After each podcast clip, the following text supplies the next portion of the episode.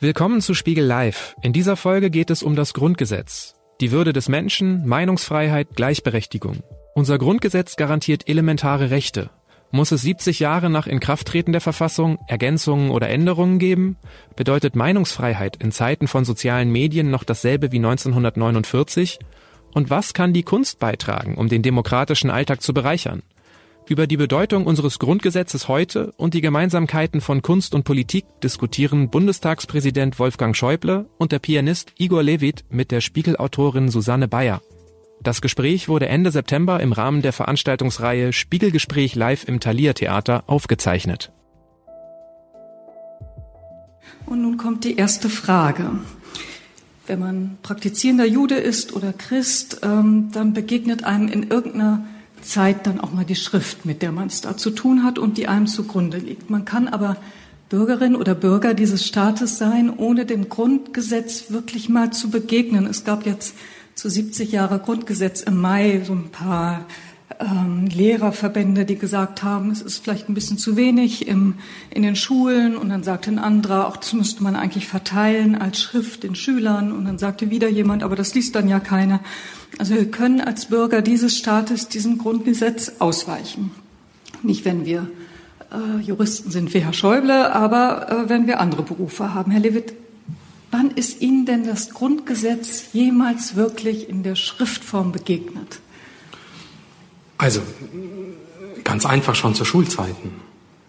Ich habe in der Schule so mit beginnenden Politikunterricht ähm, erstens das Grundgesetz als Dokument kennengelernt. Wir haben über die Geschichte des Grundgesetzes gelernt und gesprochen. Und grundsätzlich wurde mir gesagt von meinem damaligen Politiklehrer, der eine, wie ich heute auch immer mehr merke, eine wirklich prägende Figur war für mich und ist, ähm, dass es Bürgerpflichten gibt. Es gibt Bürgerpflichten. Es reicht nicht zu sagen, ich lebe in einer Demokratie und schönen Tag noch, sondern es gibt Bürgerpflichten. Und so einfach ist das. So erstaunlich finde ich es auch, wenn man mir ständig diese Frage stellt, ja, warum ich mich jetzt für politische, gesellschaftliche Fragen interessieren würde. Ich sei ja eigentlich Pianist. Und ich denke mir, also das ist eine interessante Form, irgendwie über so einen äh, Staatsbürgercharakter nachzudenken. Als würde ein Beruf quasi dich davon befreien, ja, Bürger dieses Staates zu sein. Also so habe ich das Grundgesetz kennengelernt und als solches ähm, versuche ich es auch A zu verinnerlichen, Tag für Tag und B auch zu leben. Und Sie, Herr Schäuble, Sie sind nun ähm, studierter Jurist. Ähm, was ist Ihnen aufgefallen im Studium oder vorher an diesem Grundgesetz? Ein Aspekt könnte sein, die ausgesprochene Schönheit der Sprache. Was war es, wo Sie dachten, ach, das, das packt mich, äh, das berührt mich? Naja, es sind natürlich, aber wann wird das zum ersten Mal aufgefallen ist, weiß ich nicht mehr. Das ist bei mir so lange her. Ne? Äh, aber es ist natürlich die, äh, es ist die, die unglaubliche Schönheit der Grundrechte. Die Grundrechte sind ja am Grundgesetz und die stehen ganz vorne und der, der schönste Satz im Grundgesetz ist der erste. Also nach der Präambel, die ist übrigens auch nicht schlecht. Äh, aber dann heißt es eben, die Würde des Menschen ist unantastbar. Und das können Sie nicht schöner formulieren. Deswegen ist auch die Frage, wann ist Ihnen das Grundgesetz begegnet, mit Verlaub, wir leben in diesem Rahmen. Wir alle leben Freiheit. Das ist schon der Artikel 2. Wir alle haben äh, ein ganz selbstverständliches Anspruch auf Gleichheit, was immer das im Einzelnen auch bedeutet. Darüber kann man hin und, und all die anderen, anderen Dinge. Und das ist so selbstverständlich wie nur was. Dann sind wir ein Föderalstaat. Das ist auch Grundgesetz. Nur ja. Und im Übrigen, äh, die Bemerkung machen. Die ersten Worte des, äh, des Grundgesetzes sind ja ein Bewusstsein seiner Verantwortung vor Gott und den Menschen. Das ist auch eine schöne Formulierung, mit der alle leben können, weil sie ja irgendwo sagt, dass wir selber Teil von irgendetwas sind, was größer ist als jeder Einzelne. Was immer das im Einzelnen ist, das ist ganz unterschiedlich. Aber dass es eine darüber hinausgehende Verantwortung gibt und weil Herr Levit von den Bürgerpflichten gesprochen hat, da ist mir doch gleich Helmut Schmidt eingefallen. Der ja, Hamburger wissen das hoffentlich, immer davon geredet hat, das, Grundrecht, das Grundgesetz kennt nur Grundrechte. Es gibt aber genauso Bürgerpflichten, weil Rechte sind immer auch Pflichten. Und wo er Recht hatte, hatte er Recht. Ja, Pianist. Wir haben heute schon über ihn gesprochen. Ähm, Sie sagen, dass wir leben in dem Grundgesetz. Es gibt den Rahmen unserer ähm, Existenz und hat so auch 1949, als es dann verabschiedet wurde, so eine Art Grundton gelegt, dessen, wie sich die Väter und Mütter des Grundgesetzes sich unser Zusammenleben vorgestellt ähm, haben. Es ist nun interessanterweise eine sehr klare und einfache Sprache, wirklich so im Geist der späten 40er Jahre, ähm, wo einem nach all diesem Pathos wohl mehr nach Klarheit und Schlichtheit war. Ich lese einfach mal aus der Präambel vor, damit ähm, klar wird, äh, was ich damit meine. Das Zitat ist im Bewusstsein seiner Verantwortung vor Gott und dem Menschen, das hat Herr Schäuble schon zitiert, von dem Willen beseelt als gleichberechtigtes Glied in einem vereinten Europa also das ist sozusagen nach der Wiedervereinigung die Formel, äh, dem Frieden der Welt zu dienen, hat sich das deutsche Volk Kraft seiner verfassungsgebenden Gewalt dieses Grundgesetz gegeben.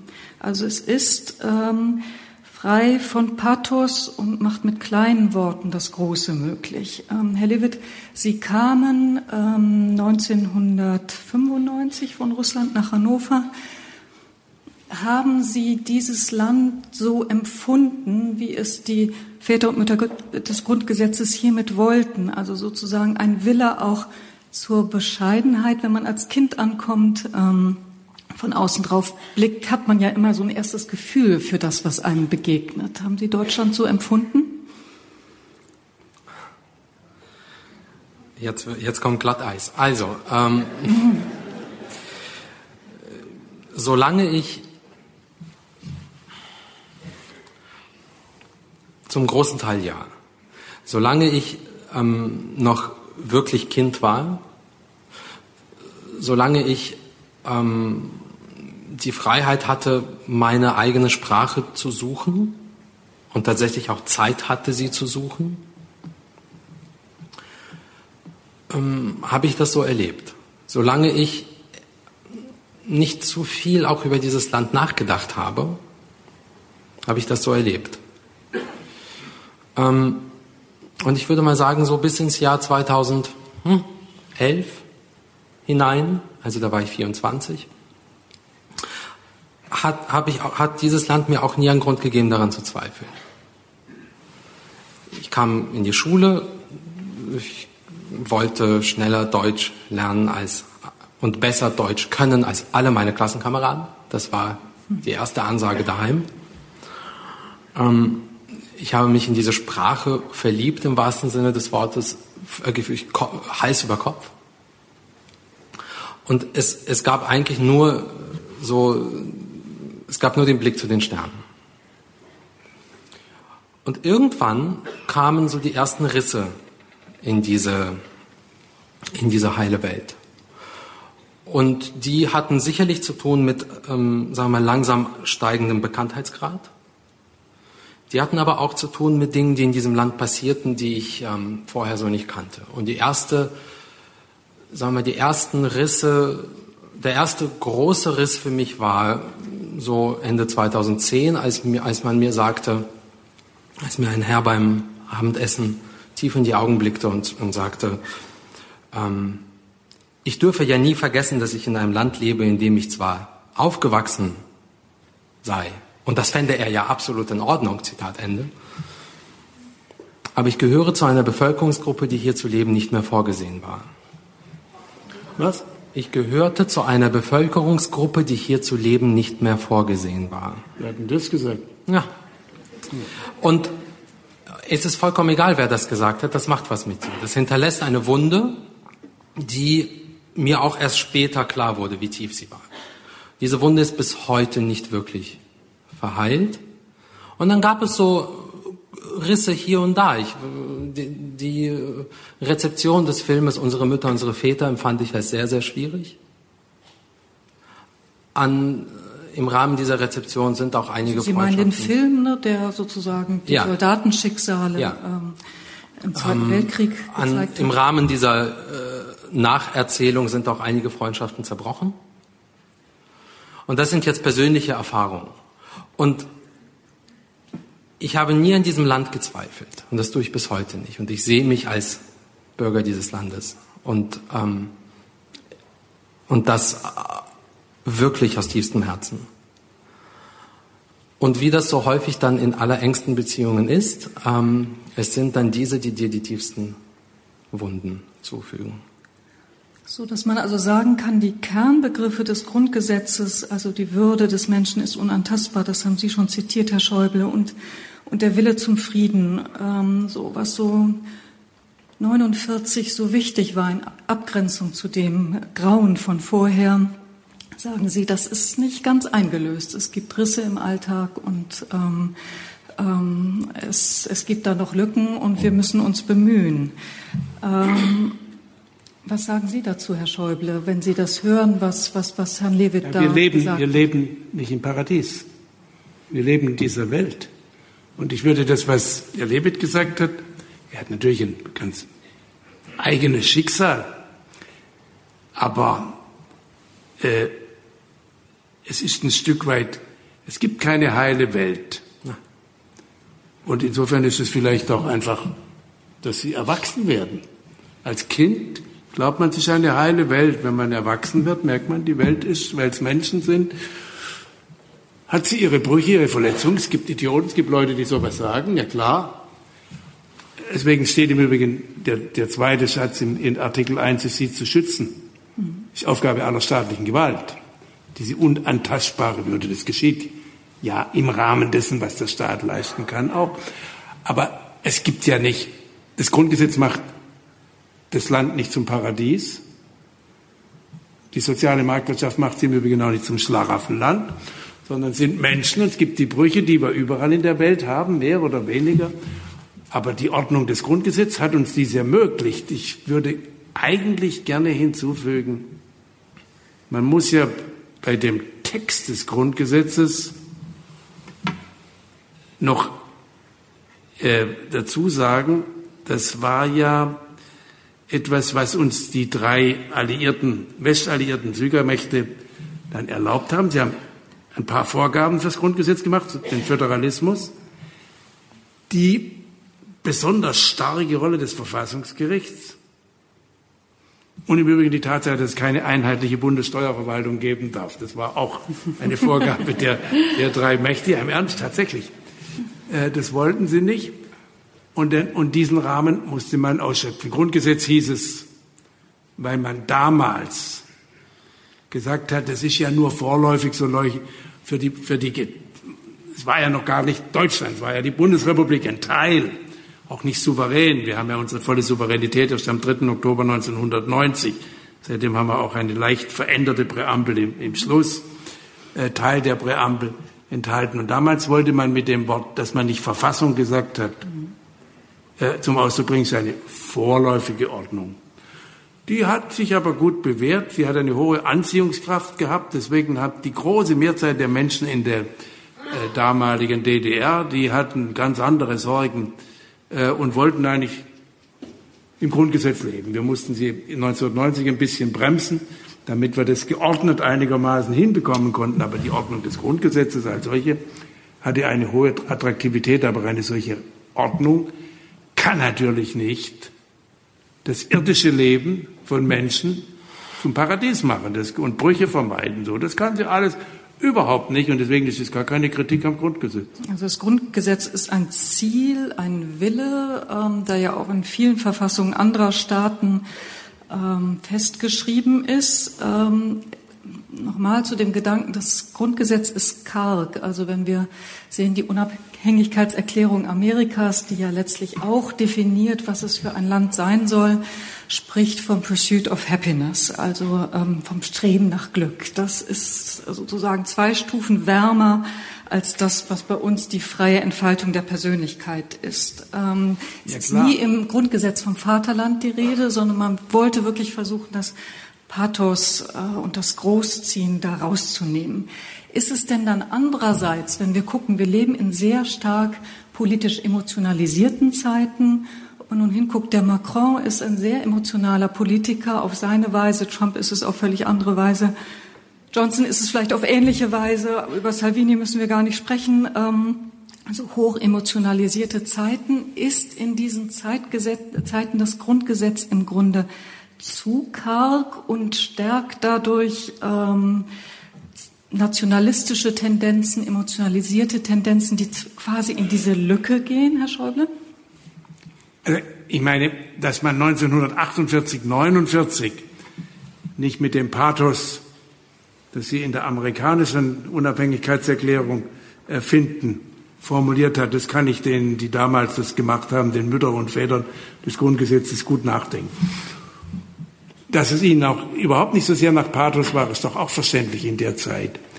Aber ansonsten denken Sie mal, die haben damals, das ist nicht 1990 reingekommen, damals die Formulierung von dem Willen beseelt als gleichberechtigtes Glied in einem vereinten Europa 1949 dem Frieden der Welt zu dienen. Das war sehr pathetisch, war sehr weitschauend. Und heute muss man manchmal daran erinnern, dass das von Anfang an das steht schon als Präambel vor dem Grundgesetz. Wir hätten ja, es gäbe ja uns jedenfalls so als Staat nicht wieder nach der Katastrophe im, im umfassenden Sinn von Hitler und was allem damit zu tun hatte, äh, wenn wir nicht europäische Integration und, und, und, und das alles gehabt hätten. Und äh, unter dieser Voraussetzung finde ich, ich kann das Grundgesetz überhaupt nicht als karg ansehen. Wir haben es inzwischen über die Generationen hinweg. Übrigens ist das Grundgesetz heute eine der älteren Verfassungen in der Welt, mit den 70 Jahren schon. Aber wir haben es inzwischen natürlich mit juristischem Perfektionismus immer weiter in seiner Sprache verschlechtert. Das ja. ist schon wahr. Darüber brauchen wir, da ich zum Teil darüber, daran beteiligt war, sollten, Sie, sollten wir darüber heute Abend nicht reden. Äh, sonst muss ich immer erklären, warum wir das nicht anders machen konnten. Das ist aber schade für die Zeit. Ne? Aber das eigentlich in seiner Grundstruktur gehen Sie mir jetzt wirklich äh, unfreundlich mit dem Grundgesetz um. Ich finde es eine ausgesprochen schöne und gelungene Verfassung, viel besser, als Sie damals zu träumen gewagt haben. Ja, schön ist sie auch. Äh, ich, äh, es ist gerade in seiner Kargheit, aber sozusagen die Frage ist, wie ist, äh, ist es in emotional aufgeladenen Zeiten, Herr Lewitz, Sie sind äh, als politischer Künstler, haben Sie ausgesprochen Sinn für die Aufklärung, für die Vernunft, äh, für das, was politisch möglich sein muss, aber wissen natürlich auch ähm, um die emotionalen Bedürfnisse des Menschen. Wie blicken Sie denn auf diese Zeit, in der Vernunft und Emotionalität politisch so miteinander ringen? Lassen Sie mich davor noch einen Satz mhm. hineinschieben. Ähm, das ist so ein bisschen ähnlich gerade wie, Musik, wie, wie in Musik. Ja, ohne einen Menschen, der Noten aufs Papier schreibt, gibt es keine Noten auf dem Papier, gibt es kein musikal, musikalisches Werk. Ohne Menschen, die, Noten, die Worte auf ein Blatt Papier schreiben, gäbe es dieses deutsche Grundgesetz nicht. Insofern sind Kritik, das ist ja keine Kritik an, an, an dem Grundgesetz, was ich hier übe, sondern ich erzählte von Verletzungen in meinem Alltag mhm. in diesem Land. Mhm. Und ich finde das Beispiel der US-amerikanischen Verfassung insofern bemerkenswert und auch wichtig und auch richtig, weil so schön die Worte sind, that all men are created equal, und so schön der, das Streben nach Glück ist, und so wichtig und so her und so wertvoll, James Baldwin hätte jetzt gelacht. Und James Baldwin hat sein Alltag beschrieben als, naja, ich bin in diesem Land geboren, auf meinen Alltag trifft diese Verfassung nicht zu aber ich bin Amerikaner. Aber ich habe die Werte, die sich dieses Land gegeben hat, nie kennengelernt. Also existieren sie für mich im Grunde nicht. Also möchte ich gerne einfach nur sagen, ich glaube an dieses Grundgesetz und ich glaube an dieses Ideal und an die Idee, dass die Würde des Menschen ist unantastbar. Aber eben weil, und jetzt zitiere ich ein bisschen abgewandelt Baldwin, ich erlaube mir das mal, eben weil ich so dran glaube, eben weil ich mein Heimatland auch so liebe. Deswegen werde ich auch, so, solange ich kann, auf härteste und auf emotionalste Kritik daran üben. Und, und das muss ich auch. Das ist Ihre Bürgerpflicht. Und zu dem Thema der Emotionalität. Ähm, nehmen wir da mal das Beispiel Klima. Ja, wir kommen sicher auch auf andere Beispiele. Ich finde das schon bemerkenswert. Mit welchem, mit welchem Vokabular werden, wird zum Beispiel eine Greta Thunberg kritisiert? Zumeist, sehen Sie es mir nach, von Männern ähm, und zumeist von ziemlich selbstzufriedenen Männern. Da wird dann gesagt, na ja, die ist so emotional und sie ist so hoch, so, so sie, sie geht dann so tief rein, da kann man dann mit Vernunft nicht kommen. Ja, ich lasse jetzt mal ich lasse jetzt mal galant das, den sexistischen Unterton mal, lege ich mal zur Seite. Da muss ich leider sagen, die Vernunft und die politische Vernunft, mit der viele Akteure in den Augen dieses, dieser jungen Frau und auch in meinen und in den Augen von circa 1,4 Millionen Demonstranten allein in diesem Land, die politische Vernunft, die dazu geführt hat, dass wissenschaftlich erwiesen dieser Planet gerade den Bach runtergeht, diese politische Vernunft, zumindest in diesem Teilbereich, ähm, hat sich dieser Kritik zu stellen und hat sich nicht in Arroganz darüber zu heben. Das finde ich, ähm, das finde ich arm, das finde ich unwürdig. Das ist ein ganz interessanter Punkt. Also wenn wir uns jetzt noch mal die Präambel. Da bin ich froh um jede Emotionalität, muss ich ehrlich sagen. Ja. Ähm,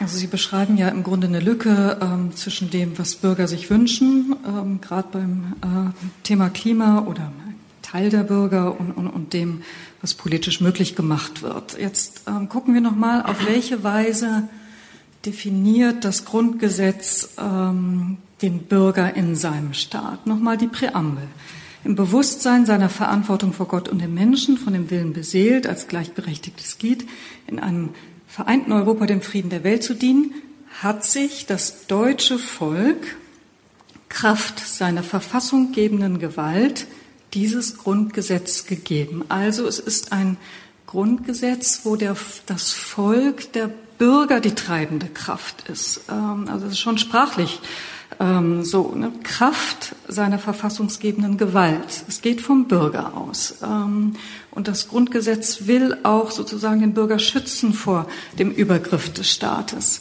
Also ein machtvoller Bürger eigentlich. Ähm, und wenn ich mir jetzt so die Stimmungsbilder, die Fernsehbilder, wenn ich die einfach mal so hochrechne, ähm, ein anderes Thema wäre die deutsche Einheit. Also wenn wir da gucken, wenn Leute im Osten auf der Straße befragt werden, die so, so eine Ohnmacht ausdrücken und sagen, man, wir werden nicht mehr gefragt und wir sind abgehängt und alles, was wir da hören. Und dann hören wir von sehr aktiven Bürgern, ähm, die sich im Klimaschutz engagieren. Äh, wir wollen so viel machen und wir fordern politisch so viel ein, aber ähm, die haben immer mehr das Gefühl, äh, nicht gehört zu werden. Greta Thunberg hat ja gerade diesen Wutausbruch gehabt. Ähm, so, also wenn wir nun einerseits sagen, das Grundgesetz sieht einen starken Bürger vor, alles Politische geht vom Volk aus und andererseits diese Ohnmacht äh, wahrnehmen. Ähm, Herr Schäuble, nehmen Sie es auch so wahr? Und wenn ja, ist da etwas in Schieflage geraten zwischen den Bürgern und den höchsten Vertretern des Staates, den Regierenden? Ja gut, ich meine, wir sind irgend ein bisschen über, drei, über 80 Millionen Menschen, die hier leben. Und wir haben Demokratie. Und das heißt, die Mehrheit dieser 80 Millionen entscheidet. Das ist theoretisch unbestritten, auch gar nicht.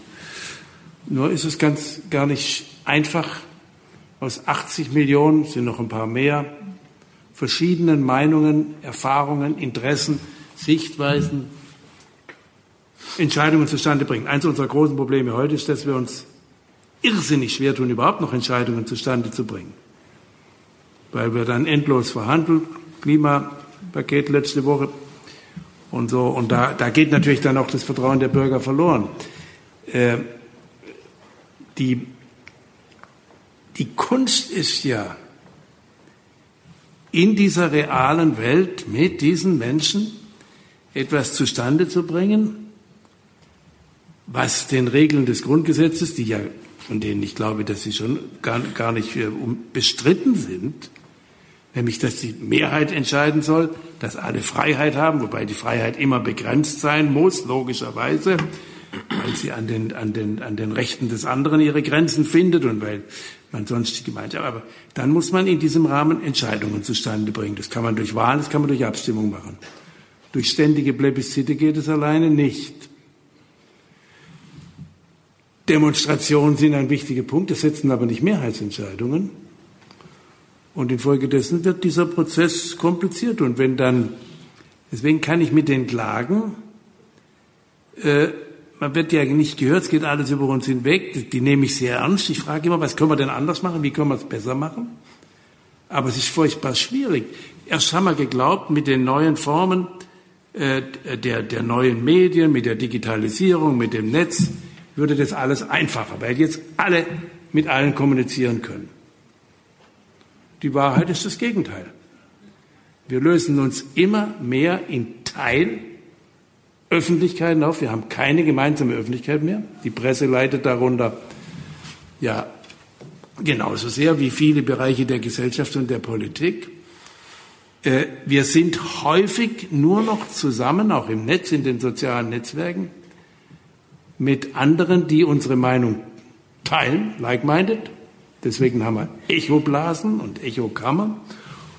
Und die Demokratie muss aber aus den unterschiedlichen Meinungen und den unterschiedlichen Interessen, aus den Idioten, wobei die anderen Idioten sind immer die anderen, äh, und irgendwie Entscheidungen zustande zu bringen. Sie muss aber die immer tolerieren, auch die anderen. Nicht? Die Rosa Luxemburg hat es ja schön gesagt, Freiheit beginnt da, wo es den anderen, wo es die Freiheit des anderen äh, ist das Entscheidende.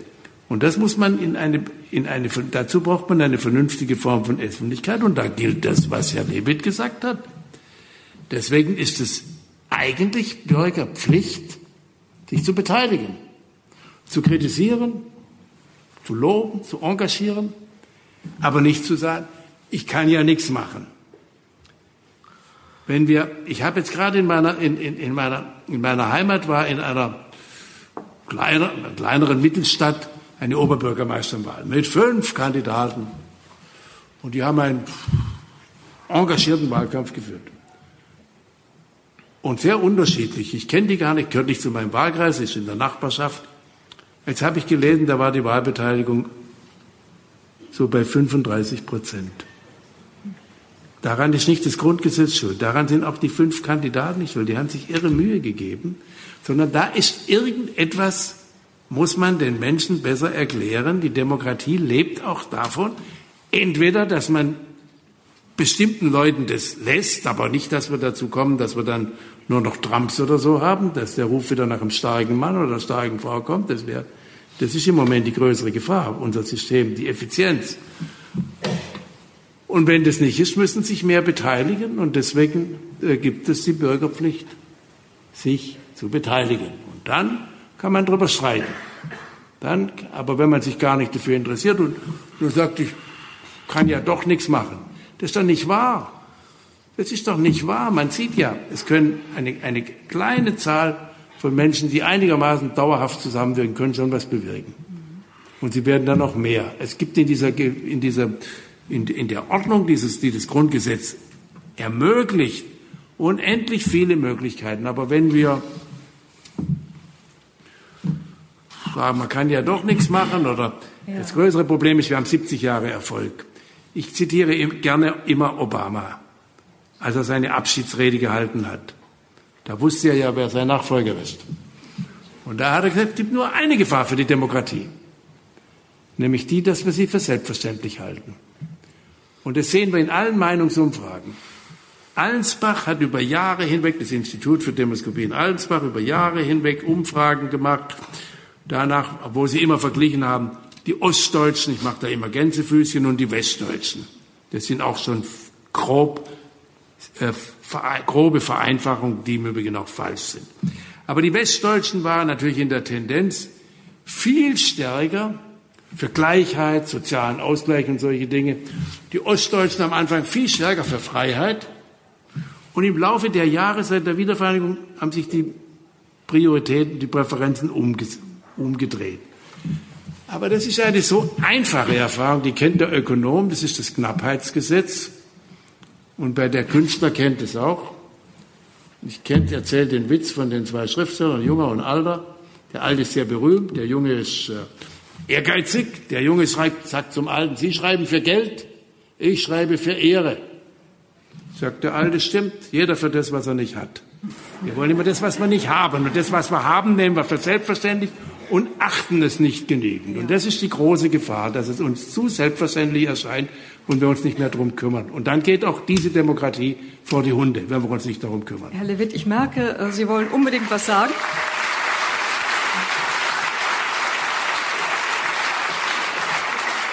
Und Sie sind auch sofort dran. Äh, nur möchte ich einmal einhaken bei Herrn Schäuble. Sie sagen, da, diese Bürgermeisterwahl, das ist ja ein ähm, eindrucksvolles Beispiel. La heißt ähm, die, Gemeinde, die Stadt, wenn es jemand überprüfen will. ähm, so, da kann jetzt das Grundgesetz nichts dafür. Kann es ja auch nicht direkt. Aber überlegen wir doch noch mal indirekt. Das Grundgesetz, das haben Sie ja auch gesagt, will den Bürger schützen. Also es äh, hat einen Rechtsstaat festgelegt, einen Sozialstaat festgelegt. Und ähm, letztlich ähm, kann man im Rahmen dieses Grundgesetzes, äh, auch wenn man sich keine größeren Verfehlungen äh, äh ähm, äh, zu, äh, Schulde macht, irgendwie ganz gemütlich leben und ähm, kommt nicht vielleicht auch von der Politik Tick zu wenig der Appell, ihr müsst aber auch, äh, jetzt ruht euch nicht aus. Also wenn ihr die Wiedervereinigung wollt, dann wird es jedenfalls nicht nur blühende Landschaften geben und da wird sich das Leben eines jeden verändern. Und wenn ihr eine ordentliche Klimapolitik wollt, dann und wir eine schwarze Null auch behalten wollen, äh, äh, das geht entweder gar nicht oder es geht doch, aber dann wird es an irgendeiner Stelle Einschränkungen geben. Also sozusagen ist nicht da die Politik auch ein bisschen zu paternalistisch und sagt, wir machen schon und dann verheddert man sich in viel zu großen Versprechungen, anstatt zu sagen, ihr müsst auch? Ja, das ist immer eine Versuchung derjenigen, die in irgendwelchen Ämtern oder Verantwortungen sind, die meinen, sie machen es besser. Das ist wie mit Redaktion, insbesondere von ständigen Medien und so weiter. Es gibt immer Hierarchien. Das Grundgesetz kann doch nicht, ich meine, Sie reden, Sie bringen Bürger und Grundgesetz in eine, in eine Art Gegensatz. Grundgesetz ist eine, eine, ein Rahmen, innerhalb dessen die Menschen, die Bürger, die Bürgerinnen und Bürger Freiheit leben können, aber sie müssen es ausfüllen. Wenn sie, wenn sie das nicht wahrnehmen, ich beschimpfe aber jetzt nicht die Bürgerin, ich sage nur, das ist ja das Komplizierte mit dem Mensch, mit uns Menschen, dass wir zum Beispiel, äh, wenn, wenn, wenn wir die Freiheit übertreiben, wenn sie keine Grenzen mehr kennt, dann zerstört sie sich selber. Ich habe das als Finanzminister acht Jahre lang hinreichend erlitten. Äh, wir haben immer gesagt, ach, wir müssen deregulieren, deregulieren. Ich habe das auch gesagt. Und dann waren die Finanzmärkte ganz dereguliert, dann haben sie sich selber zerstört und wir mussten mit letzter Kraft, das war noch Herr Steinbrück, sie retten, dass sie nicht sich selbst zerstört haben. Ich fürchte beim Internet, wo, wo es auch heißt, die Freiheit muss grenzenlos sein. Wenn ich mir jetzt angucke, nehmen Sie dieses falsche Urteil des Berliner Gerichts, wird auch in der, in der Instanz aufgehoben, also aber, aber das Prinzip ist ja mit dem Fall von der Frau Kühners ein bisschen bekannt worden. Die Anonymität im, im, im Internet verführt dazu, die Leute sich so zu benehmen, wie sie sich eigentlich schämen würden, wenn sie wüssten, es guckt ihnen jemand zu. Das ist aber immer in, in, in größeren Ansammlungen von Menschen, deswegen haben wir bei Demonstrationen immer das Problem, oder oft das Problem, dass sie von kleinen Minderheiten dann auch missbraucht werden oder dass manche es übertreiben. Das ist ja nicht nur bei politischen Demonstrationen, kann im Fußballstadion auch leicht der Fall sein. Hamburg ist jetzt im Moment nicht so im Vordergrund, aber kann ja auch sein. da rühren wir hier an Ich komme aus, bin in Freiburg geboren, also wir waren immerhin 13 Minuten lang Tabellenführer.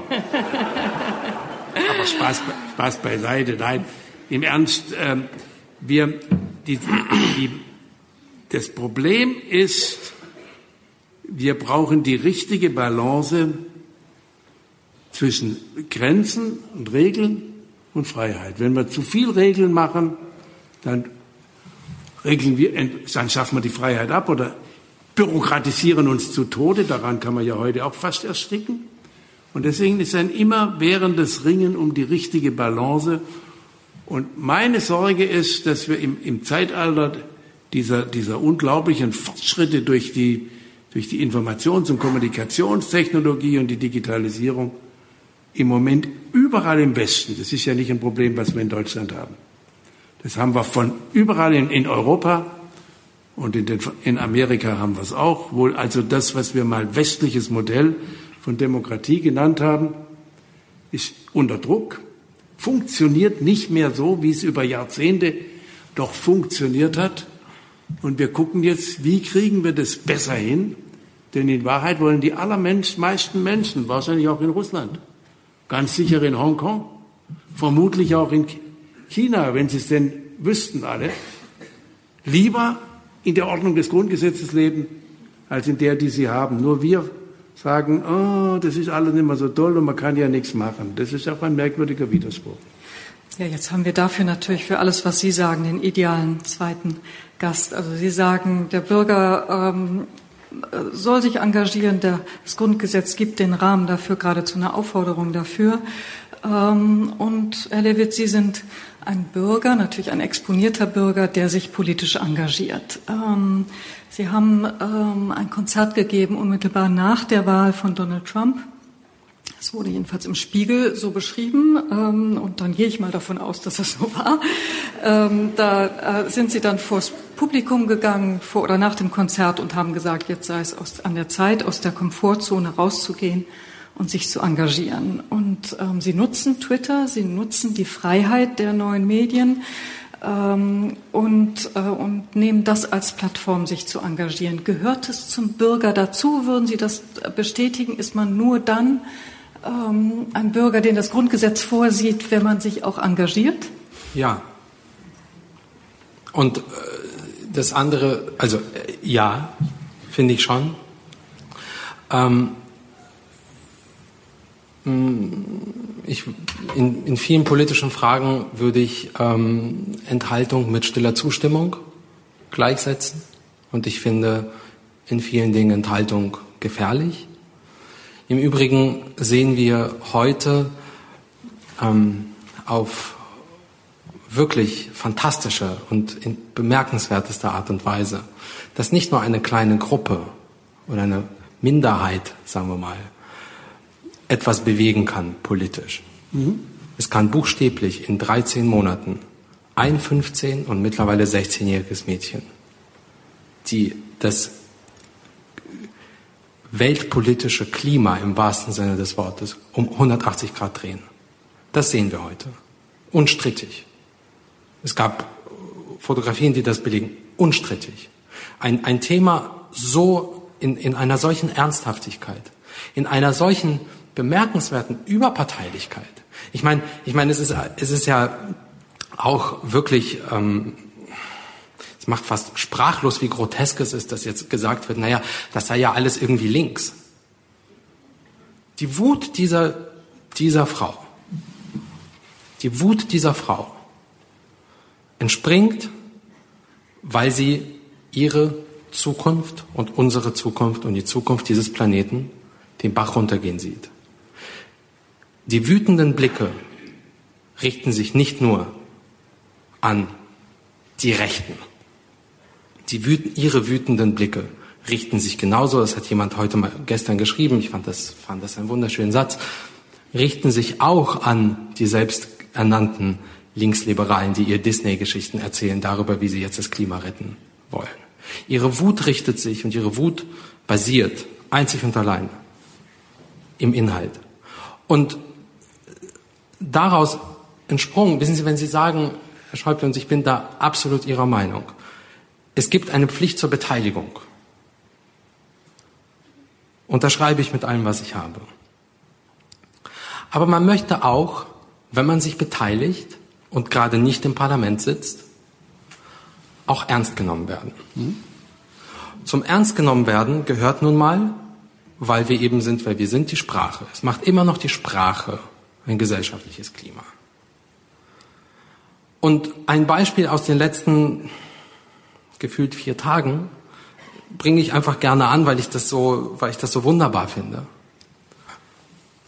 Es gibt Wissenschaftler, die dieses Klimakabinett beraten haben. Das ist nur ein Beispiel unter vielen. Und diese Wissenschaftler haben, das weiß man, das kann man nachlesen, die dreifache Menge an CO2-Bespeisung empfohlen, als jetzt beschlossen wurde. Fakt. Sich gestern als Bundeskanzlerin dieser Republik hinzustellen und zu sagen, wir haben auf die Wissenschaft gehört, ist für einen Menschen, die sich und, und, und auf euch junge Leute sowieso, ein Mensch sind wir inspiriert, dass ihr da auf der Straße standet. Hey, man kann schwarz auf weiß nachlesen, was da beschlossen wurde. Ist für einen engagierten Bürger, der ernst genommen werden will, eine Ohrfeige. Und ist blanker Hohn. Und, und bei der, Demonst bei der Demonstration zu stehen, und ich stand bei einer, und Menschen zu sehen, die diese Pressekonferenz verfolgen, die 60, die innerhalb der ersten, der, im ersten Moment, wo diese Zahlen rauskamen, in Tränen auf dieser Straße standen. Das macht was mit einem. Und, und ich, und ein letztes, wenn Sie mir erlauben, das, was ich eingangs erzählt hatte mit den Verletzungen und mit den Wunden, lehrt ja eins. Und auch da komme ich wieder zur Sprache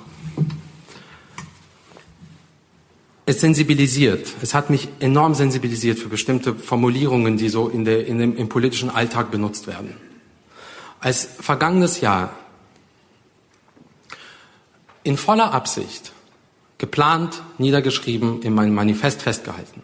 53, glaube ich, waren das Muslime in Neuseeland ermordet wurden. Gab es ein gab es ja ganz, ganz viele Reaktionen, Statements von Politikern, von, von, von la Couleur. Ein Statement begann da mit den Worten, egal gegen wen. Na, es ist eben nicht egal gegen wen. Und der dritte Satz hieß dann, in unserem Land darf Rassismus und Antisemitismus keinen Platz haben. Das ist, das ist, es tut mir leid, das kann ich nicht ernst nehmen. Das ist Disney für mich. Weil in unserem Land gibt es Platz für Rassismus und Antisemitismus. Und Bürger können damit leben. Eine Anne Frank hat es beschrieben, zu sagen, Worte können nicht beschreiben, was da passiert ist. Doch Worte können das beschreiben und wir können das ertragen. Und ich glaube, ein, ein engagierter Bürger verlangt auch eine, eine, eine, ein Ernstnehmen in Sprache. Und wir müssen, glaube ich, wieder dahin kommen, eine Sprache zu finden, auf der wir auf gleicher Ebene miteinander reden und einander ernst nehmen. Herr Schäuble, was haben Sie denn gegen den Satz, ich weiß nicht, wer ihn gesagt hat, aber was haben Sie gegen den Satz, dass in unserem Land Rassismus, Antisemitismus keinen Platz haben darf? Aber er hat Platz. Ja, er findet statt, so wie die, ja. deswegen ist die Würde des Menschen unantastbar und trotzdem Stimmt. muss sie geschützt werden, weil ja. sie eben jeden Tag angetastet wird. So sind wir Menschen. Wir tasten sie immer an, aber dann muss sie geschützt werden. Deswegen ist doch der Satz richtig dass wir alles tun, weil wir nicht wollen. Das heißt ja, dieser Satz heißt, wir wollen nicht, und da sind wir uns dann einig, Herr Levin, dass Rassismus, Antisemitismus nicht nur in unserem Land, wir würden auch einig sein, das soll auf der ganzen Welt keinen Platz haben. Der ganzen Welt. Das schaffen wir aber nicht, aber in Deutschland müssen wir uns dafür einsetzen, dass wir es so gut wie möglich schaffen. Aber deswegen habe ich jetzt da, kann ich an dem Beispiel nicht erkennen. So wie Sie das gerade formuliert haben, würde ich es auch unterschreiben.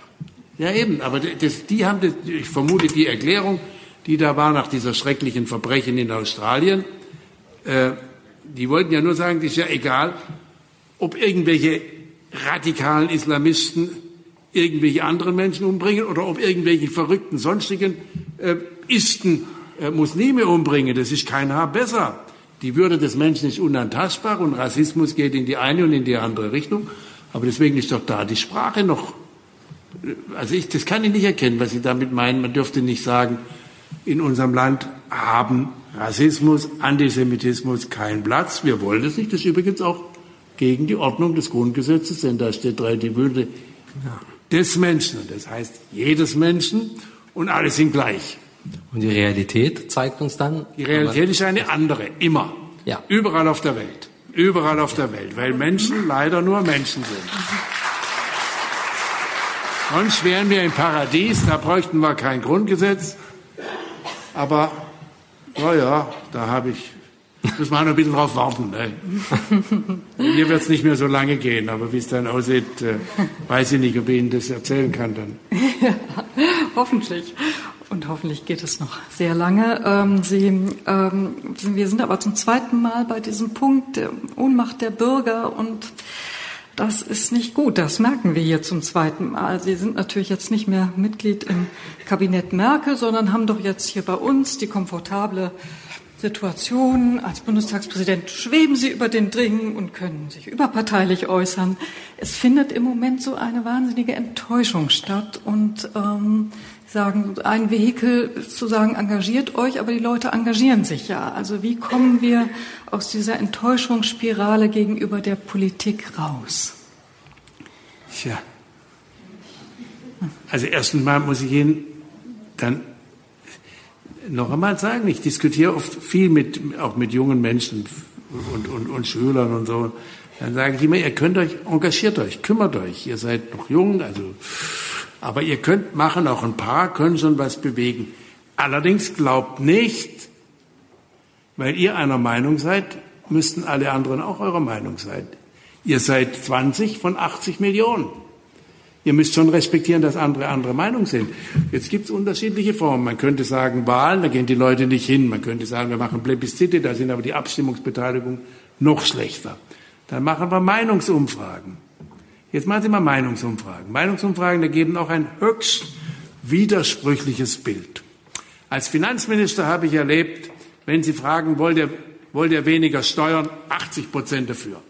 Wollt ihr mehr Geld für Polizei, Lehrer, Rente, Schule, Familie, 80 Prozent dafür. Wollt ihr keine Schulden? 80 Prozent dafür. Wenn ich dann frage, wie geht es zusammen? Ja, dafür haben wir Politiker. Nicht?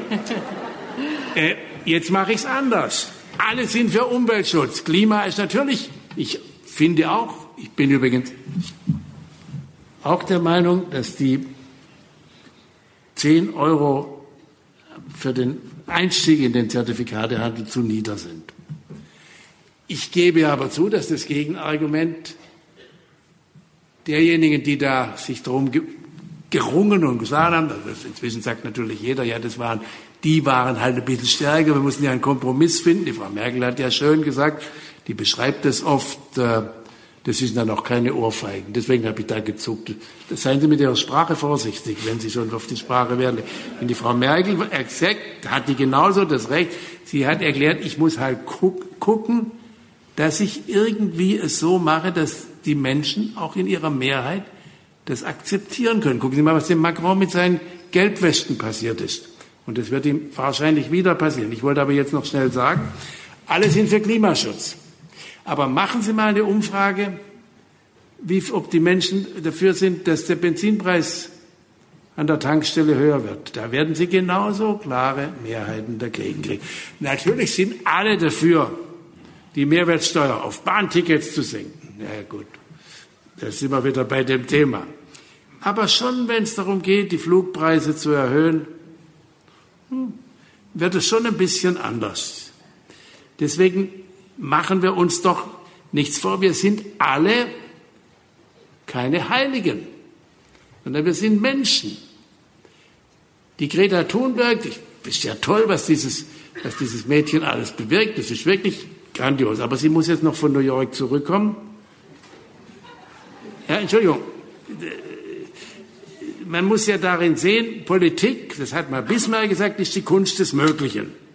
Und der große, und der große Soziologe, der protestantische Soziologe Max Weber hat eben gesagt, wir können mit der Gesinnungsethik alleine nichts machen, sondern wir brauchen Verantwortungsethik. Und Verantwortungsethik ist so etwas Ähnliches, wie Bismarck gemeint hat. Man muss, und das hat Frau Merkel zur Erläuterung des, von dem Kompromiss, von dem sie auch nicht so begeistert ist. Die hätte gerne, die war ja mal Umweltministerin. Ohne Kyoto gäbe es ohne die Frau Merkel nicht. Und dann ist sie immer wieder als Kanzlerin, vielleicht hat sie zu sehr zurückgezuckt, darüber kann man unterschiedlicher Meinung sein. Ich sage dazu meine Meinung nicht, weil ich so überparteilich bin, wie Sie mir gerade gesagt haben. So. Aber man muss es jedenfalls sehen, wir, Sie müssen in der, in der Politik, müssen Sie auch ständig Kompromisse machen. Wenn Sie keine Kompromisse machen, prallen die unterschiedlichen Meinungen, Gegensätze unversöhnt aufeinander und es kommt entweder nur die Blockade raus, wie im britischen Unterhaus mit dem Brexit. 13 Mal haben sie abgestimmt. 13 Mal waren sie dagegen. Als sie gefragt haben, ja, wollt ihr eine neue Abstimmung? Nee, sind wir auch dagegen. Sie waren gegen alles. Sie waren nur nie für etwas. Wir brauchen aber auch irgendetwas.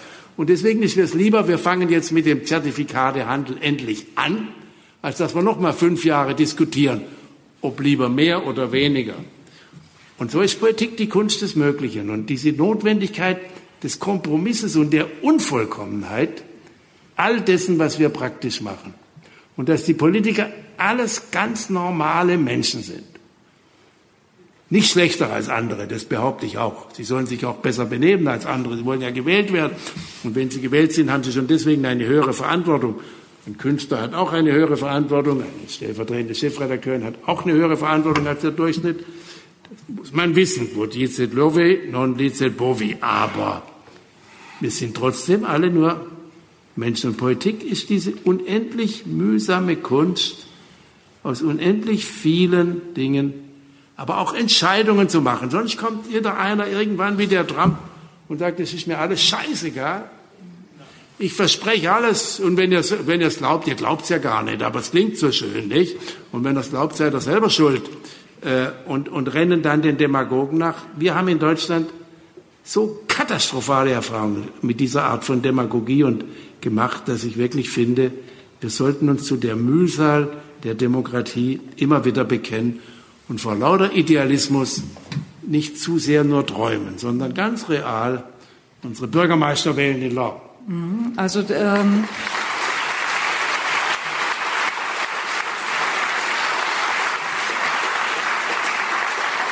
Politik ist ein Kompromiss zwischen äh, dem Idealen und dem Möglichen, sagen Sie. Also alles ist auch doppelt. Sie sprechen auch an, Natürlich ähm, ist, ähm, sind die Möglichkeiten des Internets äh, haben einen doppelten Boden. Ähm, Sie haben, Herr Schäuble, eher gewarnt vor Filterblasen.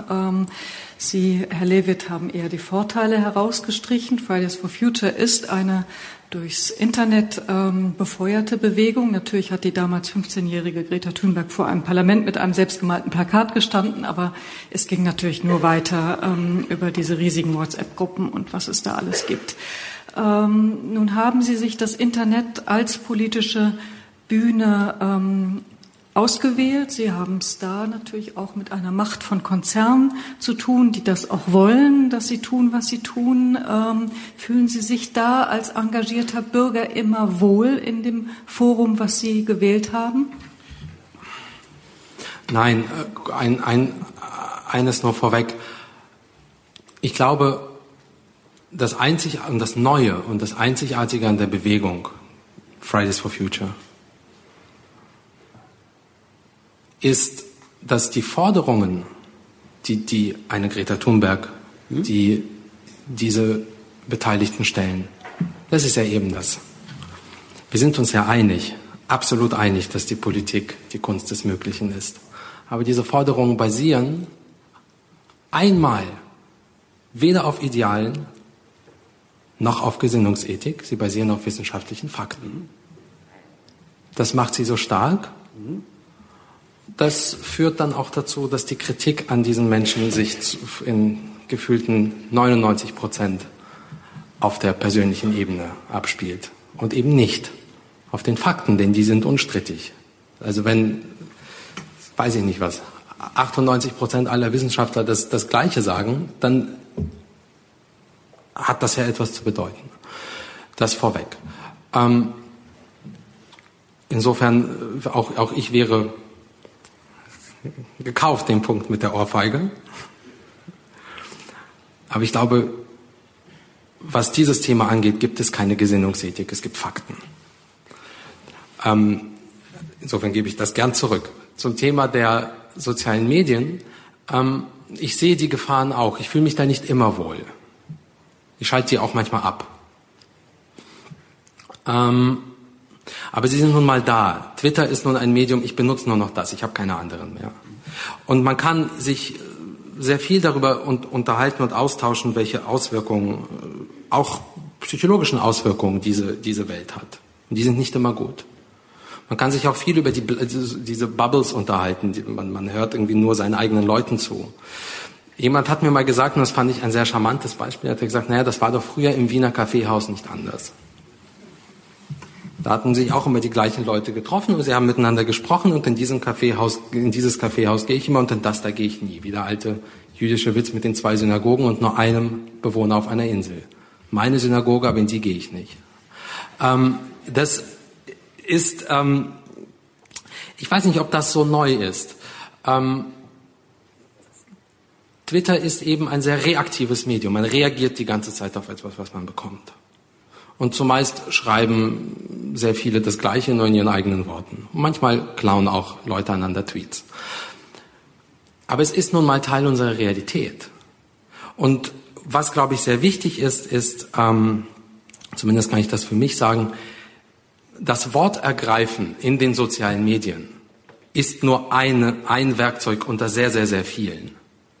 Ich kann nicht auf Twitter X predigen und in meinem Alltag Y leben. Das funktioniert nicht. Und ich kann für mich sagen, mein Engagement, nennen Sie es als solches, meine Beteiligung, spielt sich auf allen Ebenen ab.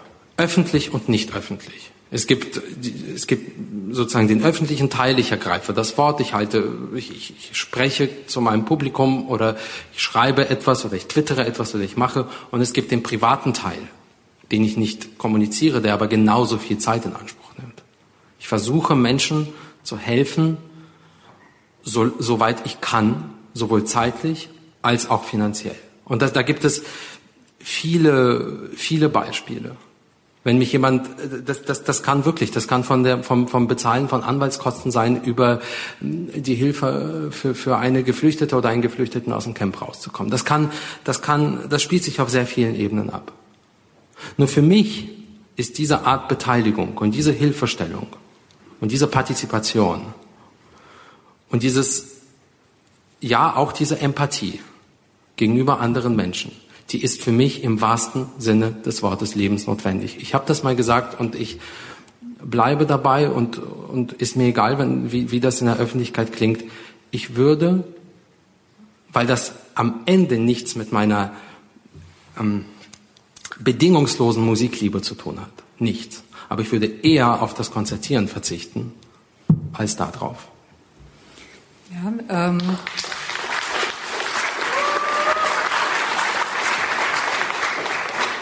Es gehen natürlich auch Leute mal in Konzerte aus so einem eskapistischen Impuls heraus. Das ist ja auch legitim. Die haben den ganzen Tag Sorge gehabt und dann wollen sie mal abends nur Beethoven ja. haben und in was anderes getragen werden. Ähm, und, und sie fordern durch ihr Engagement aber dann auch ein, sich wieder auf das, ja. äh, auf die Mühen zu konzentrieren und auf das Politische. Und es ist auch für mich nicht leicht. Mhm. Es ist viel leichter, auf der Bühne zu sprechen in einem Rahmen, der genau dafür hergestellt wurde, als auf der Bühne zu sprechen in einem Konzert. Ich sterbe zehn Tode. Meine Hände zittern von da bis da. Mir ist dieser, der, der, das, die, die Aufregung, hey, ich, ich stehe 85 bis 95 Mal im Jahr auf der Bühne vor, vor, vor manchmal wenigen, manchmal vielen Menschen. Es, es ist nicht das Publikum, es ist nicht die Öffentlichkeit, die bei mir wirklich einen äh, Herzschlag in sehr, sehr hohen dreistelligen Bereichen erzeugt. Sondern es ist mir klar, ich erzwinge da etwas. Ich erzwinge da eine Reaktion und ich frage vorher nicht nach Erlaubnis. Ich drucke vorher kein Programm. Es gibt keine Benachrichtigung, sondern es gibt eine in dem Moment mich im wahrsten Sinne bezwingende Dringlichkeit. Ich kann nicht anders. Das war am Tag nach der US-Wahl so. Das war ähm, häufig im Rahmen der Diskussion über die Geflüchteten so. Das war extrem stark so, als dieser, da können wir wieder uns über Formulierungen streiten oder nicht streiten, als, als, die, als diese politisch so meiner Meinung nach schwer missratene Formulierung kam, äh, Migration sei ja die Mutter aller Probleme. Es entsteht etwas in dir es, es, es, oder in mir in dem Moment. Und dann muss es raus. Und wenn ich an dem Tag gerade Konzert habe, dann, dann kann ich nicht anders. Aber ich, ich, mir ist klar, was ich da, was ich da tue. Und leicht fällt mir das nicht. Und ich würde es auch nicht in jedem Konzert machen. Aber wenn dann der Deckel vom Topf springt, dann dann ist das so und dann lebe ich auch, lebe ich auch mit Kritik dazu, ist okay, aber ich werde es nicht lassen.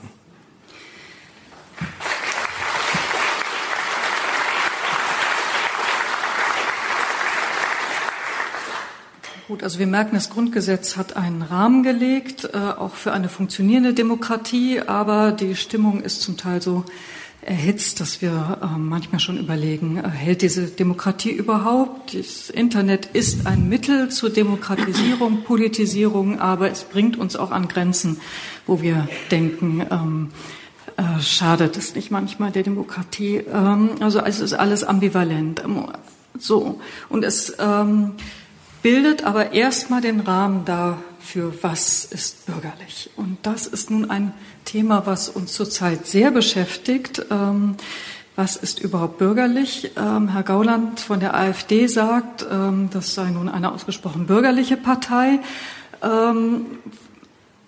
was bedeutet bürgerlich im Sinne des Grundgesetzes und ist die AfD diese besonders bürgerliche Partei, wenn wir das Grundgesetz als Maßstab anlegen? Aber ja. Schweres Schnaufen. Ich meine, die deutsche Sprache ist frei.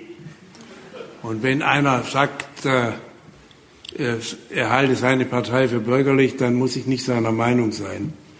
Aber ich, ich sollte jetzt auch nicht Zensuren über alles abgeben und, und diese Begriffe, das ist alles auch schwierig. Lassen wir uns da über Inhalte reden. Will, äh, das bringt uns nicht furchtbar weiter.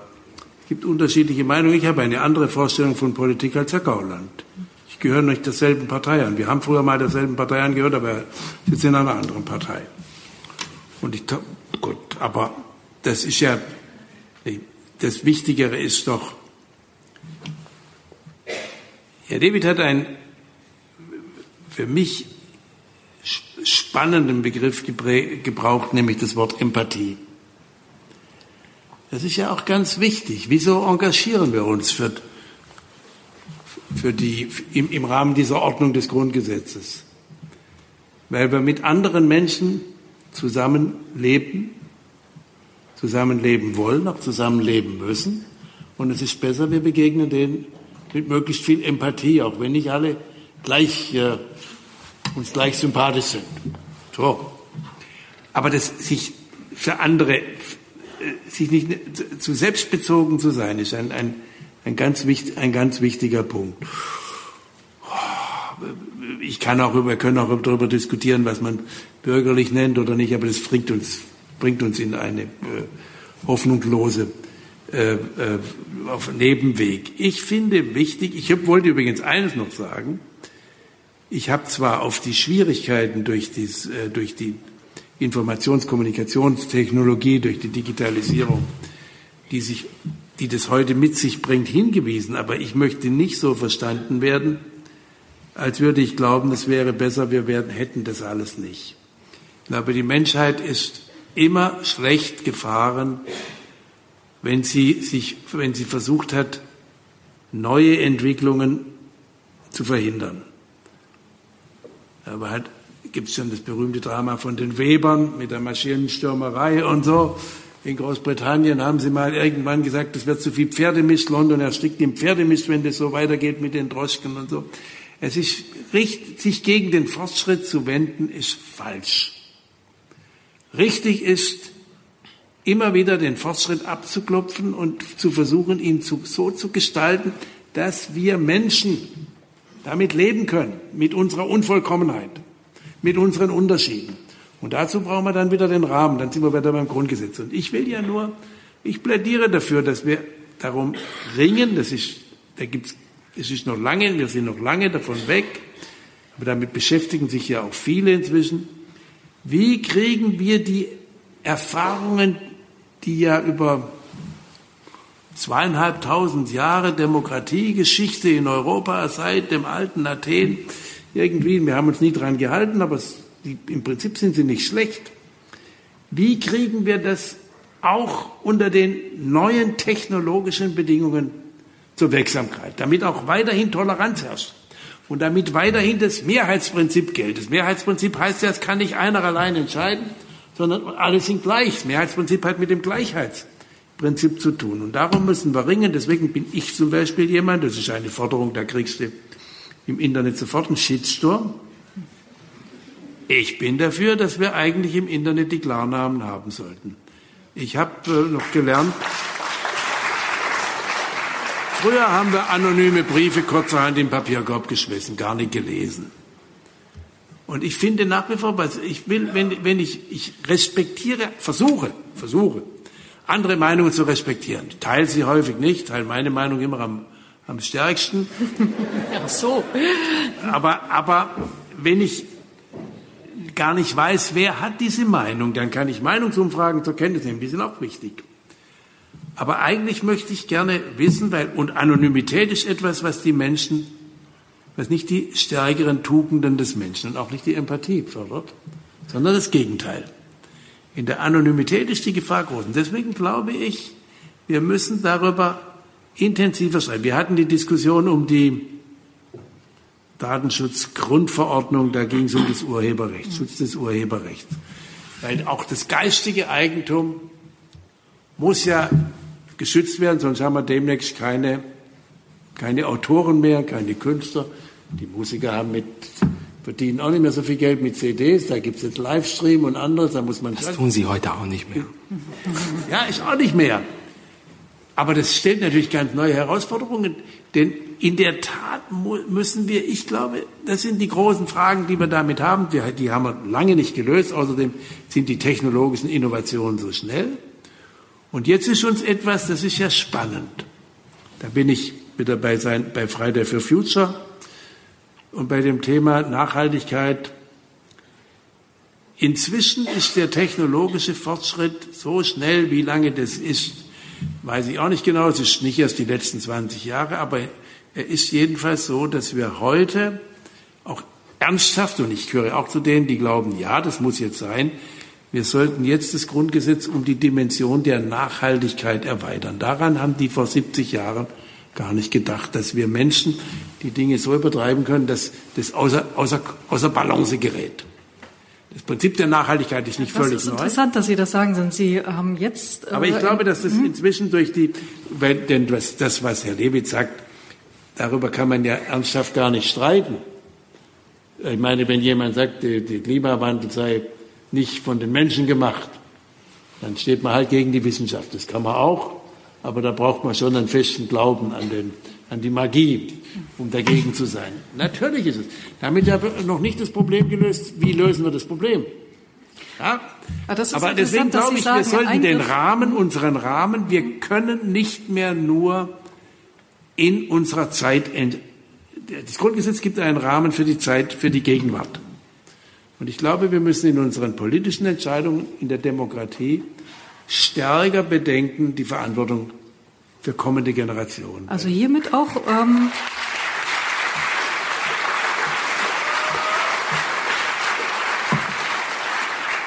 Um das festzuhalten, Sie haben noch jetzt im, im, im Mai einen äh, interessanten Aufsatz gehabt in der FAZ, wo Sie sagen, Vorsicht, Vorsicht bei den vielen Änderungen des Grundgesetzes. Äh, äh, es gibt hohe Hürden, um das Grundgesetz zu ändern. Es braucht da ähm, ähm, große Mehrheiten, ähm, damit man das macht. Aber es ist schon 60 Mal geändert worden und ich habe Sie in zwei, drei Aufsätzen so verstanden, dass Sie Ja, ja. eher davor waren. Aber äh, im, in Bezug bei- auf das nach heißt ja aber nicht, dass man nicht die Nachhaltigkeit trotzdem, Gut. die hohe Mehrheit kriegen wir auch zustande. Wollen wir wetten? Ja. Aber dass man, dass wir im Grundgesetz, es gibt ja eine Bestrebung, Mehrheitsentscheidungen immer im Grundgesetz festzuschreiben. Das ist schon wieder undemokratisch. Denn Demokratie heißt, es gibt immer wieder andere Mehrheiten und die müssen auch wieder ändern können. Das Grundgesetz ist ja eigentlich nicht so leicht zu ändern, setzt den Rahmen. Und deswegen muss man schon sorgfältig schauen, was muss im Grundgesetz geregelt werden und was nicht. Durch eine Debatte, die ja von vielen bedeutenden Verfassungsrechtlern, nehmen Sie den früheren Verfassungsrichter Grimm, der das immer wieder sagt. Und das, insoweit darüber haben wir, habe ich geschrieben. Hat aber nichts mit der Überlegung zu tun, die, von der ich vermute, dass sie inzwischen doch einen breiten Konsens hat. Ich bin auch nicht der Erfinder mhm. dieser Geschichte, die ich gerade gesagt habe, aber ich glaube das auch nicht. Und ich sage ausdrücklich dazu, ich hätte das vor 30 Jahren noch nicht so gesehen. Mhm, also. Aber heute sehe ich so. Ja. Weil die technologische Entwicklung so schnell ist. Und wenn ich mir das anschaue, wie sich das, äh, meine, wenn Sie, wenn Sie im Schwarzwald leben, dann äh, haben Sie eine Beziehung zum, zu Winter und zum Schnee und zu Bergen. Und dann brauchen Sie, Sie dürfen nicht über die Alpen fliegen. Wenn Sie alt genug sind, Sie werden sofort total traurig, wenn ja. Sie sich erinnern, wie das Schnee noch, ist weg. Wie schnell das geht. Mhm. Ja. Wie schnell das geht. Oder ich brauche gar nicht in die Arktis, aber jetzt ist ja gerade unser, unsere Forschungsexpedition in, äh, in Norwegen auf den Weg gegangen. Und wir sehen ja mit einer rasenden, und es beschleunigt sich offenbar immer stärker. Diesen Sommer haben die Wälder nicht nur am Amazonas, sondern in Sibirien. Und wenn der Permafrost schmilzt, sagen uns die Wissenschaftler, beschleunigt sich die Entwicklung noch einmal. Deswegen, ich glaube, die Nachhaltigkeit sollten wir in unseren, den Rahmen unseres Grundgesetzes einfügen.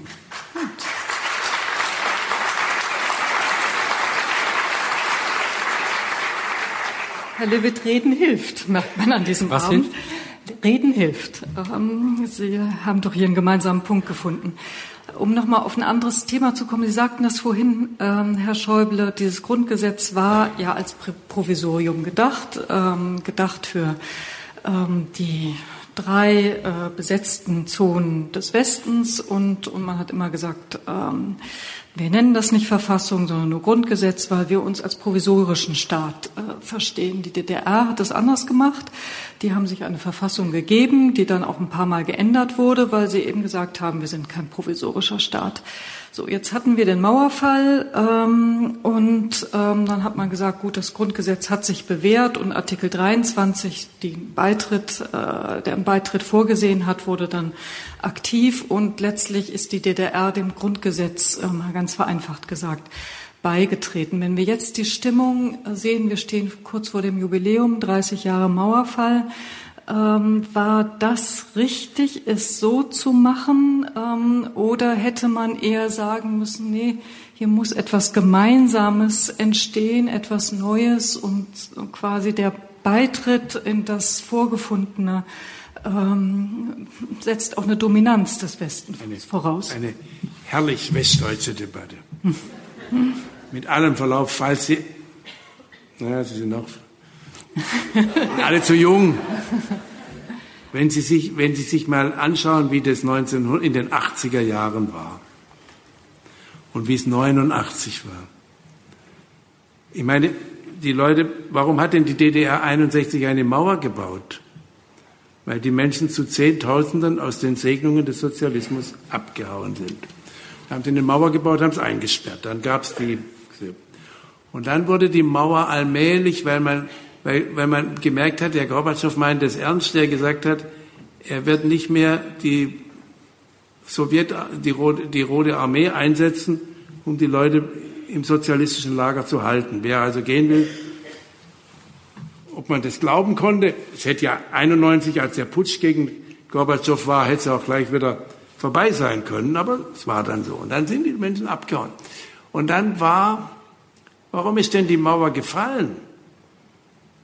Weil Budapest, Ungarn, den eisernen Vorhang aufgemacht hat. Und dann waren sie auf einmal weg. Dann haben sie aus Prag die Leute noch im Zug durch die DDR zurückgeführt. Das war eine der großen Torheiten in der Geschichte, gehört in das Buch Die Torheiten der Regierenden, äh, weil die nochmal durch die DDR zuzufahren. Dann, dann gab es den Streit in der DDR. Eine Minderheit hat gesagt, wir bleiben hier, wir reformieren die DDR. Die große Mehrheit hat gesagt, ich wir wollen jetzt so leben wie im Westen. Wir haben 40 Jahre lang danach gesehnt Und für die war die Diskussion mit dem Grundgesetz völlig eine westdeutsche. Das interessiert die Mehrheit nicht. Und am 18. März in den freien Wahlen zur Volkskammer hat eine große Mehrheit, übrigens bei einer Wahlbeteiligung von über 90 Prozent der Wählerinnen und Wähler in der DDR entschieden, wir wollen den schnellen Beitritt zur Bundesrepublik Deutschland auf der Grundlage von Artikel 23. Alles andere können wir später sehen. Wir mussten bremsen, sagen, halte mal, lasst uns lieber vorher mal die Einzelheiten noch im Einigungsvertrag ein bisschen regeln. Wir mussten ganz schnell die D-Mark einführen, ökonomisch viel zu schnell, politisch völlig unvermeidlich. Heute sehen die alle das anders, aber gelegentlich muss man sie daran erinnern, das waren die Menschen in der DDR, die, nachdem sie 40 Jahre lang nicht frei leben konnten, gesagt haben, jetzt wollen wir nicht nochmal 20 Jahre warten, sondern jetzt wollen wir es jetzt machen. Also meine deswegen, Sicht eine sehr heutige. Deswegen haben wir übrigens im, im, im Einigungsvertrag haben wir den Artikel 23 gleich abgeschafft. Heute kann man dem Grundgesetz nicht mehr beitreten. Ne? Herr Schäuble hat den Einigungsvertrag um die europäische Einigung. ausgehandelt. Er kennt sich damit gut aus. Also eine ja. sehr heutige Sicht, sagen Sie, äh, in meiner Frage formuliert. Herr Lewitz, Sie sind ja gerade eben noch ein Kind des Sozialismus, sind im heutigen Nischni Novgorod geboren, im früheren Gorki ähm, und, und sind dann Mitte der 90er Jahre hierher gekommen. Haben Sie denn den Eindruck, Sie sind hier äh, in ein Land gekommen, das äh, sich, äh, das erfolgreich zusammengekommen ist, die beiden Teile?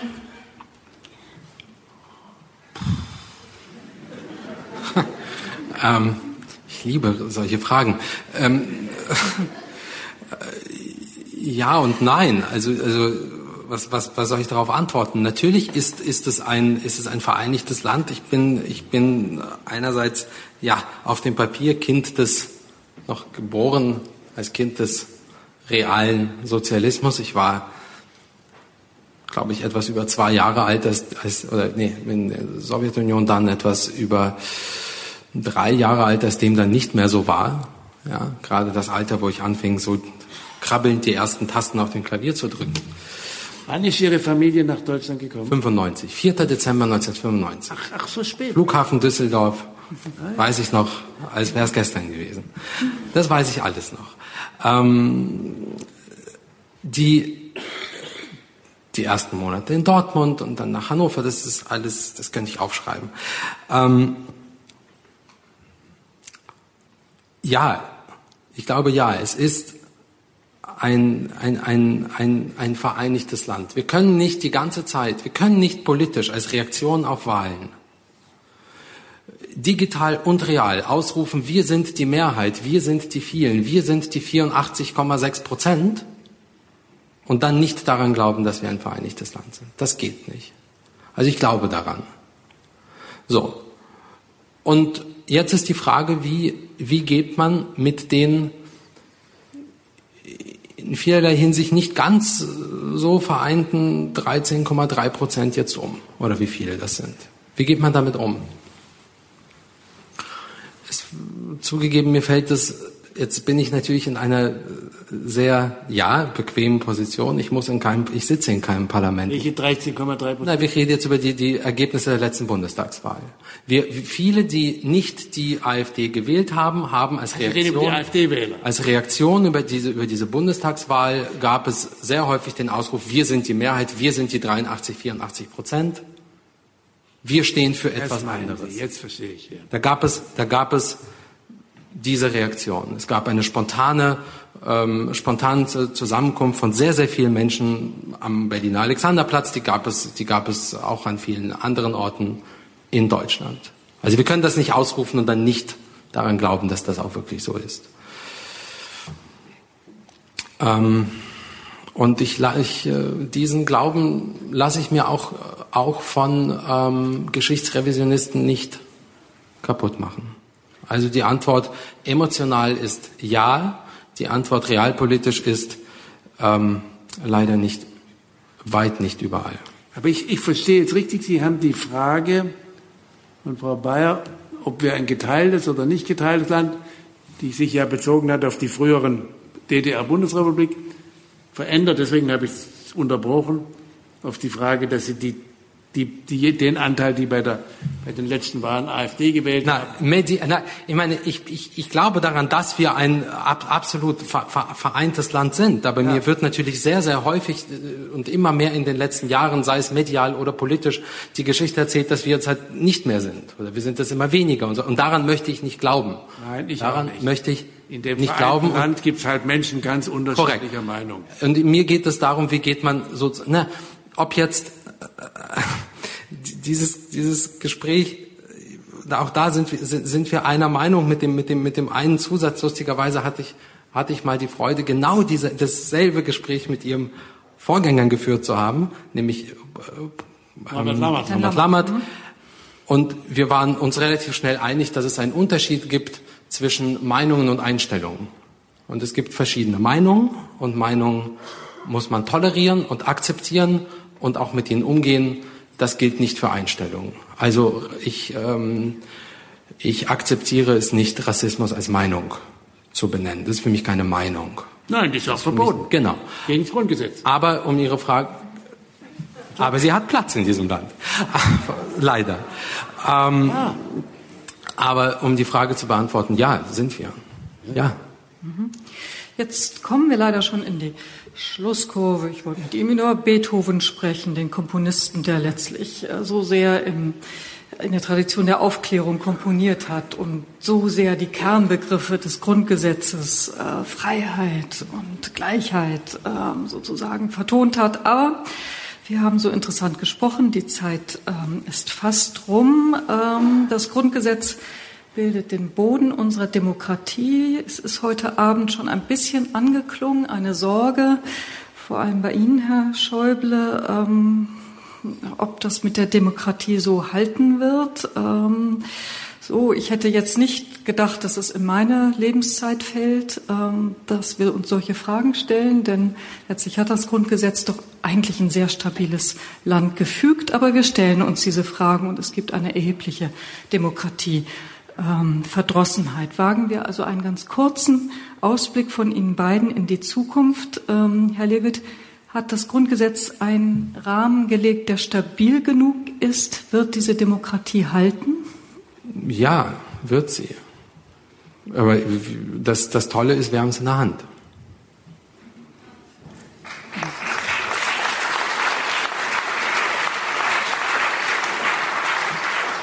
Und somit haben das Schlusswort Sie, Herr Schäuble. Wird diese Demokratie halten? Ja. ja.